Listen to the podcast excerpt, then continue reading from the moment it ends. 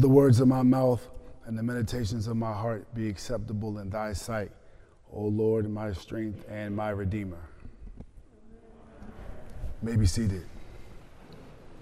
It's indeed my pleasure to be with you all. Um, seems rather strange to be standing up here after so many years away.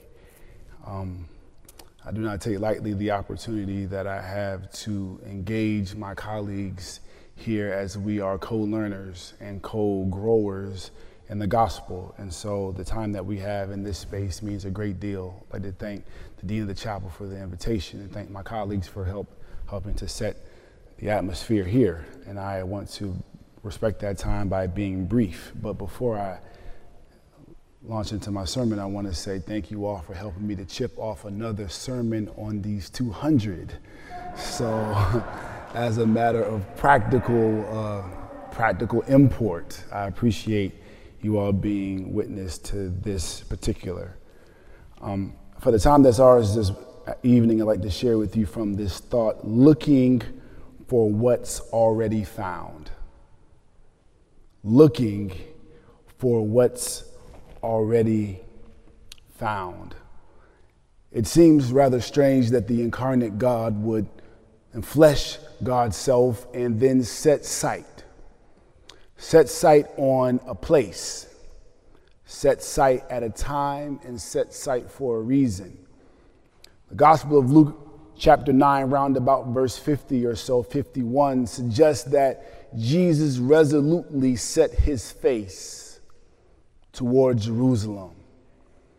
The resolute nature of Jesus' disposition spoke to the seriousness in which God had faced the human condition. For God saw the wretchedness and the woefulness of human interactions. God understood that for human beings to be able to live into the fullness of God's offering, God knew that God would have to offer God's self as sacrifice for our disobedience, and disconnection. Jesus healing lepers, Jesus admonishing, Jesus being present has all set the stage for where we are today. We're sitting at this place in the text where Jesus is about to make his push into the heart of Jerusalem. He is moving with pace and with vigor toward his impending capital punishment. And for the powers that coagulate against his flourishing, these religious and political forces. They are now brooding, they are now gathering like storm clouds on the horizon to bring an end to the Son of Man.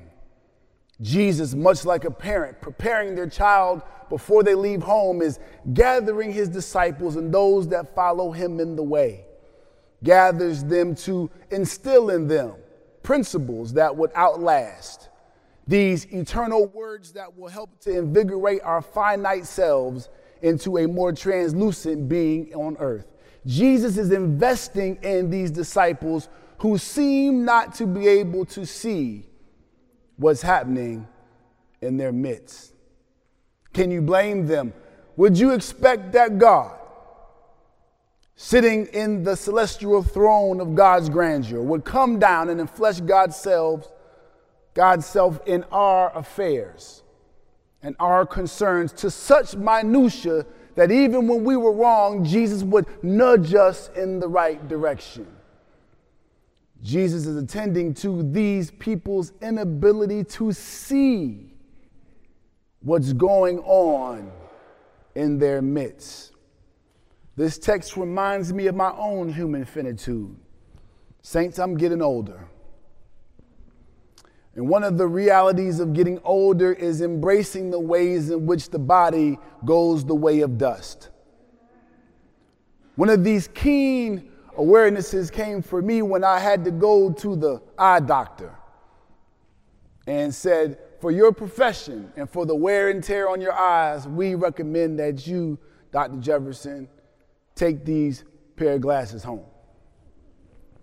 And for most of my life, I'd never had glasses so I had never thought about the life changing occurrences that would have come from these ocular appendages.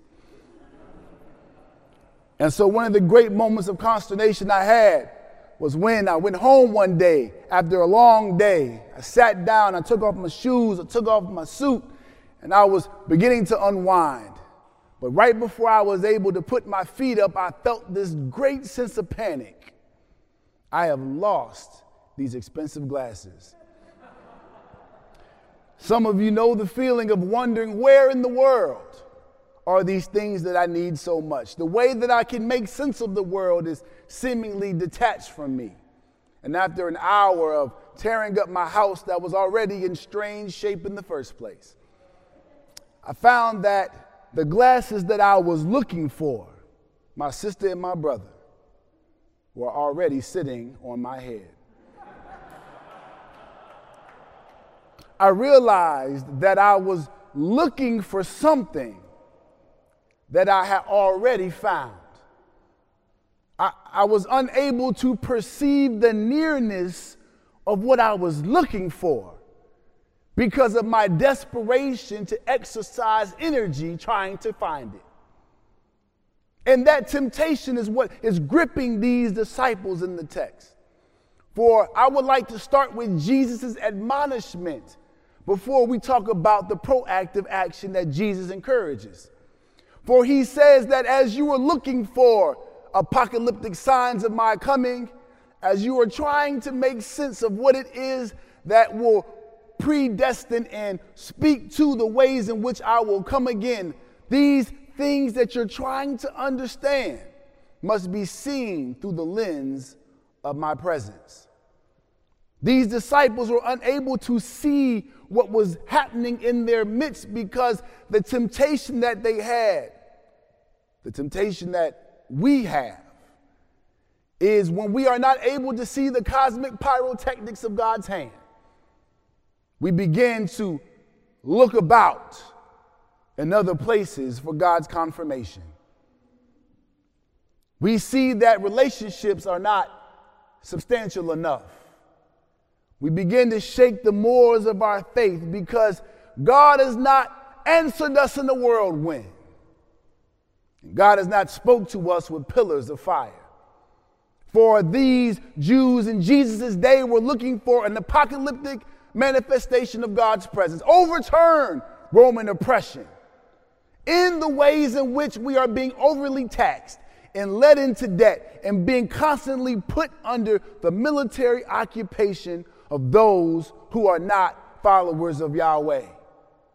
So the least that God could do in my impinged upon state is to, in spectacular fashion, vindicate me, vindicate us from our frustrations. But, my sister and my brother, it seems that this desire for vindication, though earnest, though seeming responsible for the ways in which we can make sense of the world, might fly in the face of the invitation at hand.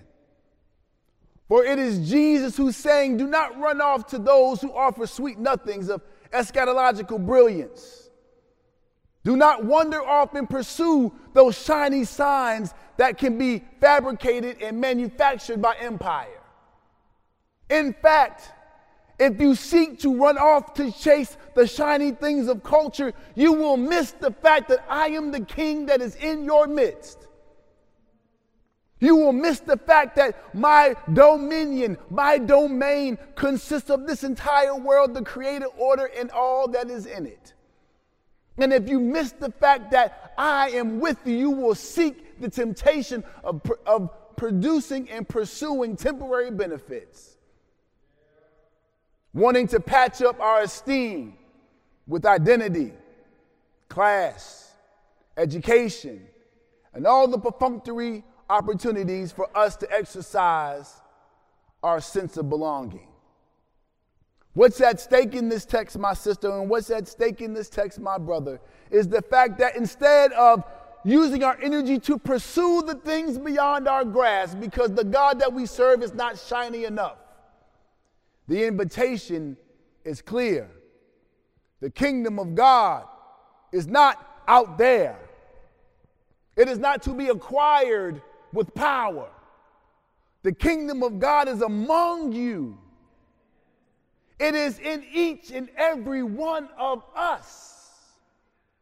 And no external power can change the fact that God is at work in us in the difficult work of staying together.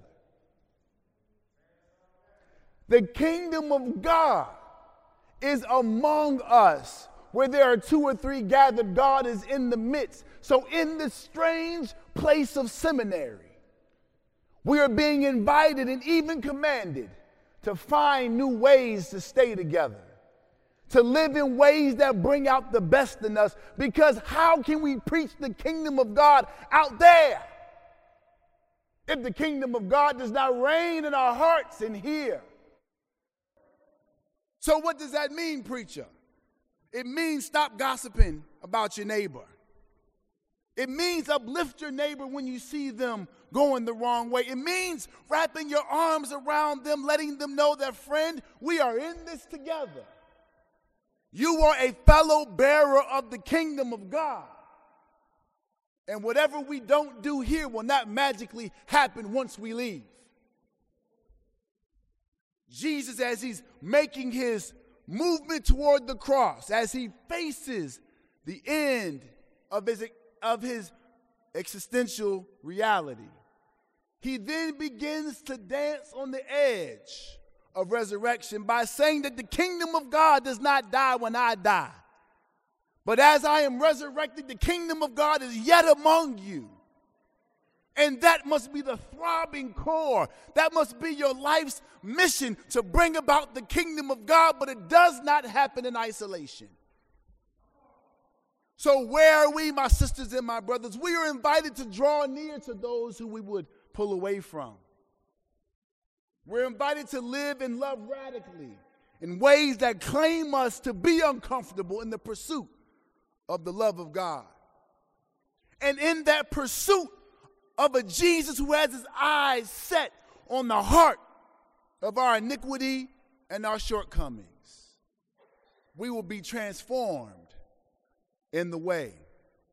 My sister, yes, my brother, my friend in Jesus, we are invited not to try to seek the periphery of the amazing, but we're invited to the work of the communal. Meet God at work amongst us. For the kingdom of God, yes, is among us. Amen.